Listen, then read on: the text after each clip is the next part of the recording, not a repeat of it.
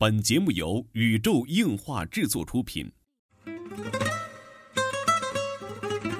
二次元的新思维，三次元的相对论。小 C 阿吉跟你聊聊不一样的二次元。茶余饭后的 ICG 欢乐脱口秀。大家好，我是小 C，坐在我对面的呢是阿吉。大家好，我是阿吉。纯洁二次元，跟你聊聊二次元中并不纯洁的那点事儿。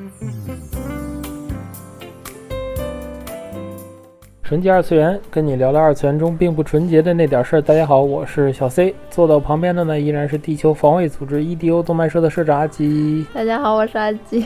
嗯，乐啥呀？没有，因为那个话筒嘛，然后这次换了那种毛毛的那个防风罩，然后大家都都戳我鼻子了，好痒啊！呵，这一直以来观众们反映这个声音的有问题啊，其实真的是非常抱歉，因为今年大家也知道特殊原因嘛，我们大部分时间是拿这个就是录音笔，没有再进那个录音棚去录啊，嗯，所以说。今年的音质真的是很差，对，再加上我本来就没有什么力气，说话声音就小，所以就，最近是干嘛？减肥？减肥二人组？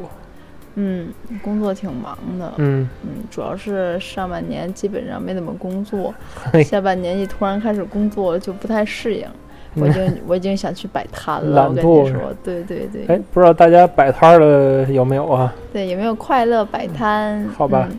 就介绍一个大家摆摊儿的好方法哈，嗯嗯嗯，说先从淘宝、京东 进货啊，进那个七天无理由退货的那种啊，然后花那个花呗，然后呢，当你卖出去了，也就赚到钱了；当你卖不出去的时候呢，七天之后你就可以退货，然后你就再买一批。我不知道这个你的号几天之内会被封掉哈，好像长退货会被封号哈。嗯，这个其实你们不知道吧？这条消息其实是。淘宝和花呗的段子是吗？营销摆摊营销，我的去，真的假的？真的哇，那太聪明了。嗯哼哼。其实现在真的是互联网啊，手段很多哈，就是怎么说呢？说不好听的，叫做玩弄网友的手段非常多。他能够黏住你的手法很多，就跟阿吉前两天看的偶像节目是一样的。干嘛呀？我就。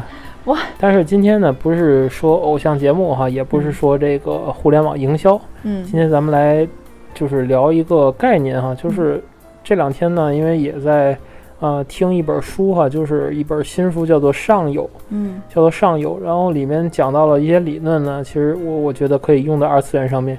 嗯，这期呢，咱们就来讨论讨论现在手游的每日任务，嗯，还有这个每周任务。嗯，包括这些个机制是如何奴役你的？嗯，我觉得这个很重要。前两天呢，我是刚刚又卸了一波手游啊，因为，嗯，从阴阳师开始吧，就有点看破这个手游的这种红尘。嗯，就是这种游戏是没有结果的。对，嗯，这种游戏你玩玩到最后只剩痛苦，没有快乐。嗯嗯嗯，真的，无论是你的初心多么好，就是你想。怎么样快乐的游戏？怎么样休闲的游戏？快乐休闲游戏，对，去 FF 十四。对，快乐休闲游戏绝对不是那个动森。对，动森不是一个快乐休闲游戏。对，动森是一个巨肝爆肝游戏。对，嗯，阿基说现在动森已经有什么送货服务还是什么？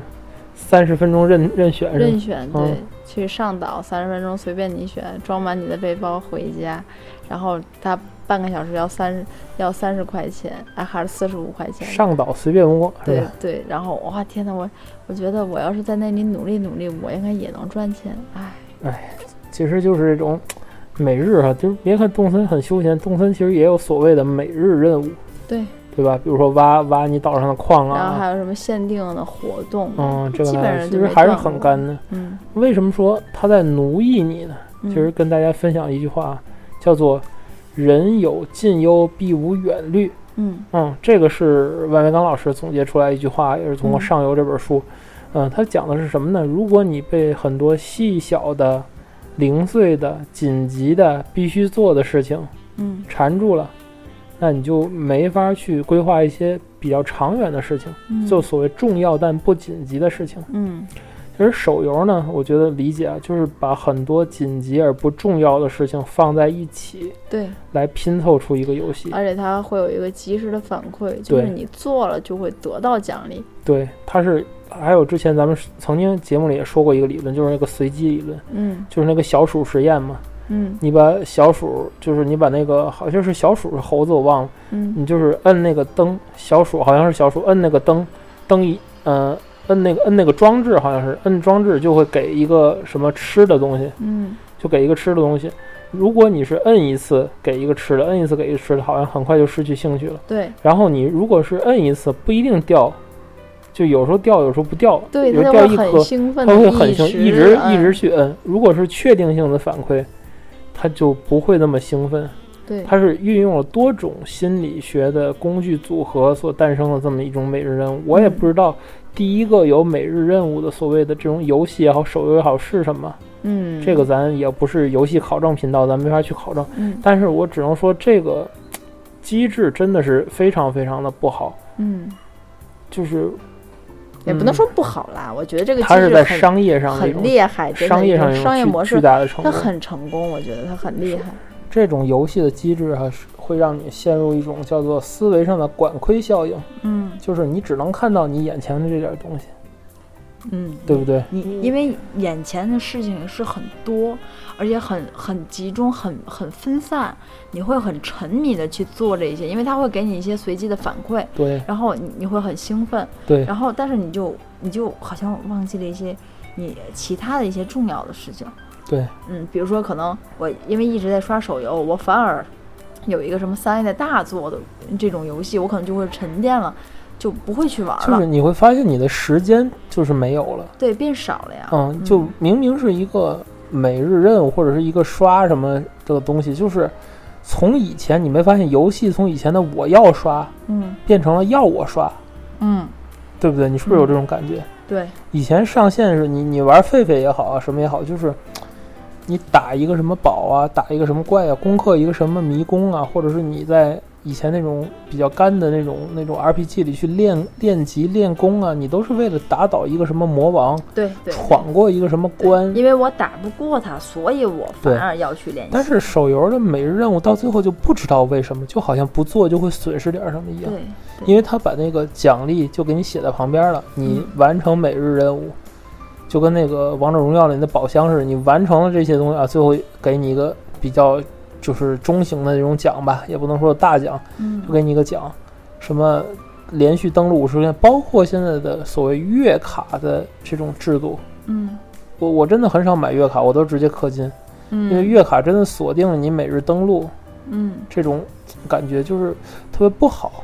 开始其实我是，嗯，怎么说呢？不知道，就是说不上来。嗯，它有哪儿不好？但直到我读到了这个理论。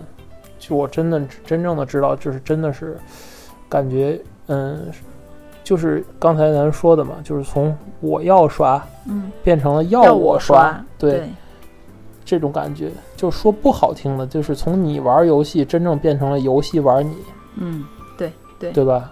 其实来说一下，万老师对于这个所谓的奴隶这个新的一个一个概念啊。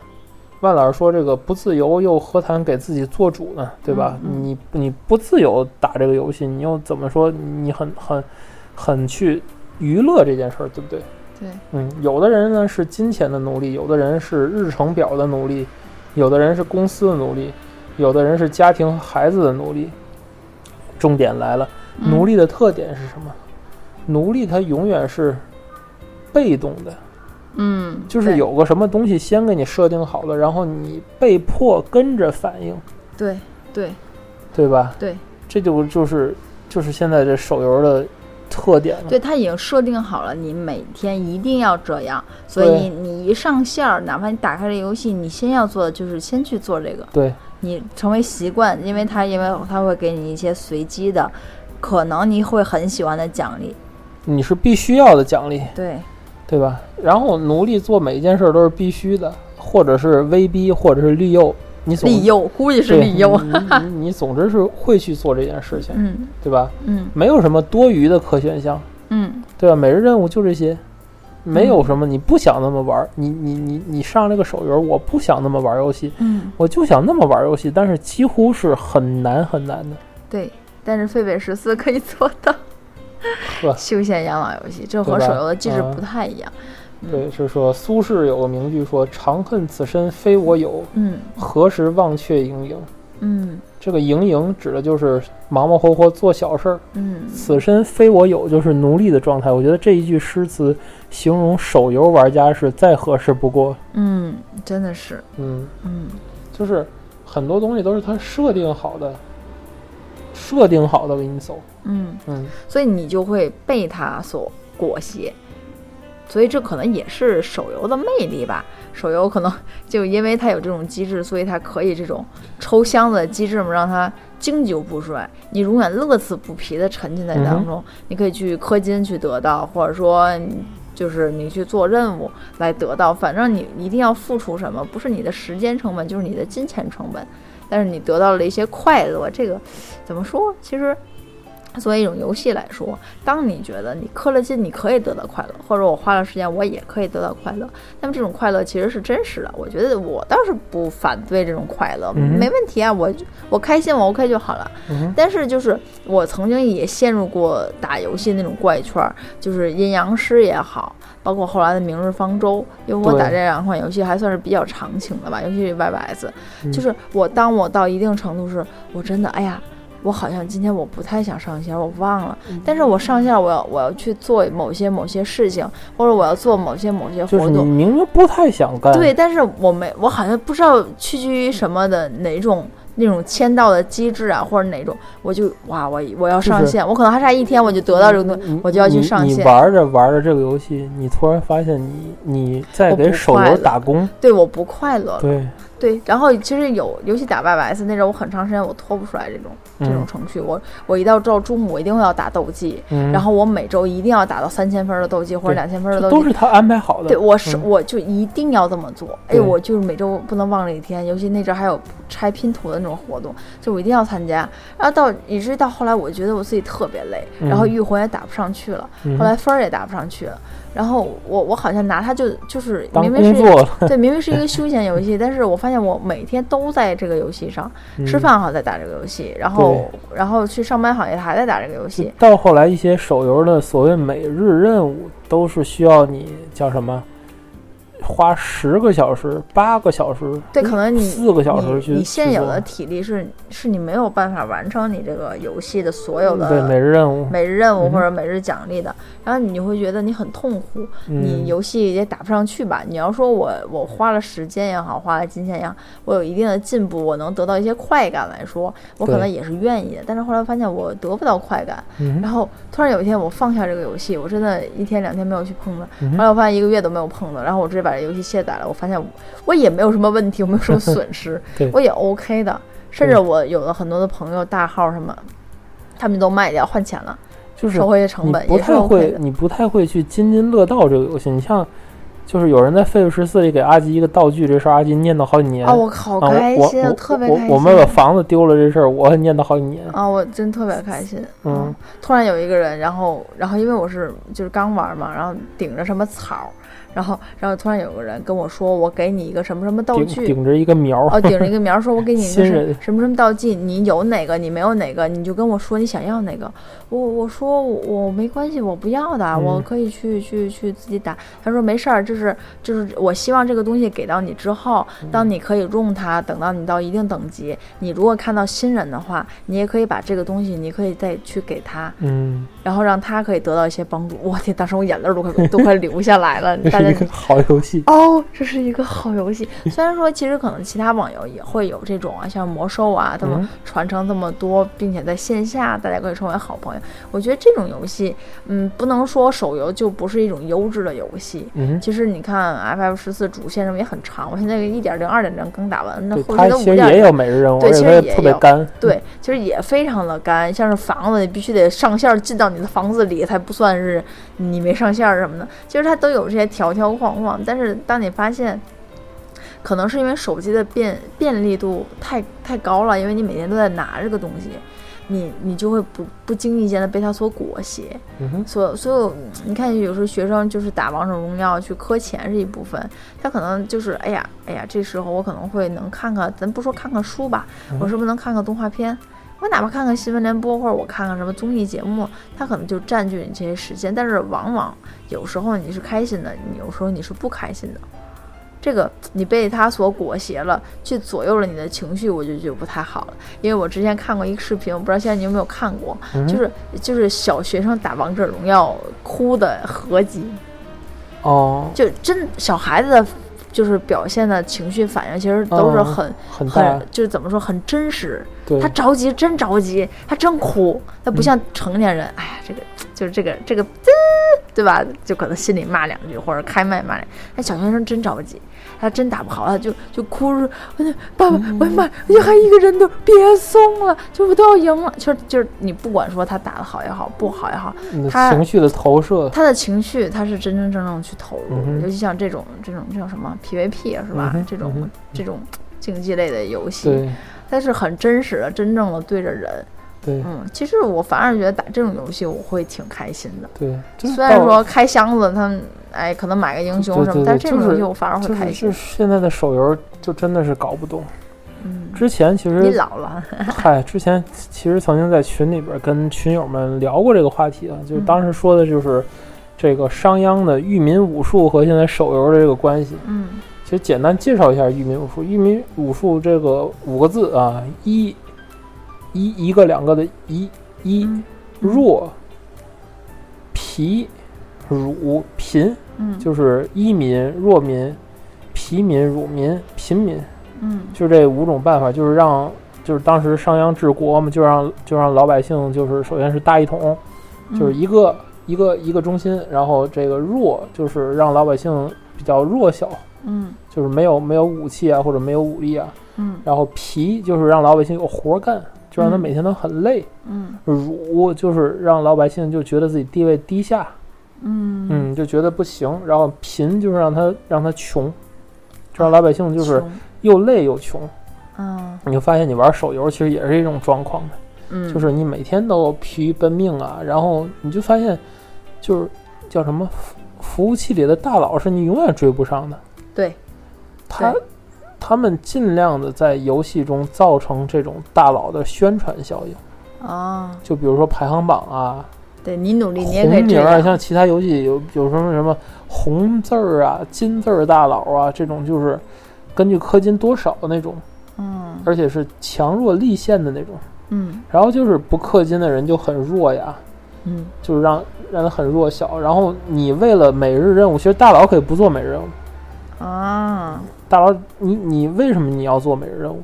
因为每日任务给你的东西其实都是能等能换成真金白银的那种东西，就是你不做每日任务，你要花钱买。啊，明白，明白吗？你花不起那个钱怎么办？你去皮，你去做每天的每日任务，你就花时间成本呗。花时间换所谓的钱，而且这个钱真的是一点儿点儿。有时候你四个小时、五个小时的每日任务做下来，给你的道具换成钱才十几块钱。哇，十几块钱好多呀！你去麦当劳打工好吧？不是你，先生，你明白啊？很多手游它给你的一些个机制，就是我很干了很长时间，就甚至我花钱了，我去开箱子都不一定能开出我想要的东西。对呀，那这个机制就很，嗯哼，就这种就是怎么说呢？就是你你觉得这种手游，就是现在这种手游真的是非常挣钱哈？对。但是你觉得这种手游的未来发展怎么样？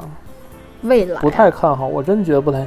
你看现在就是舰娘类的游戏越来越少了，嗯，是不是？最近比较新的就是那个啥，DOTA 那个，嗯，叫什么《明日方舟》是吧？这是最新的了。好像《明日方舟》之后，我就再也没有发现什么这种游戏了。这种游戏好像国内统称为日系手游是吧？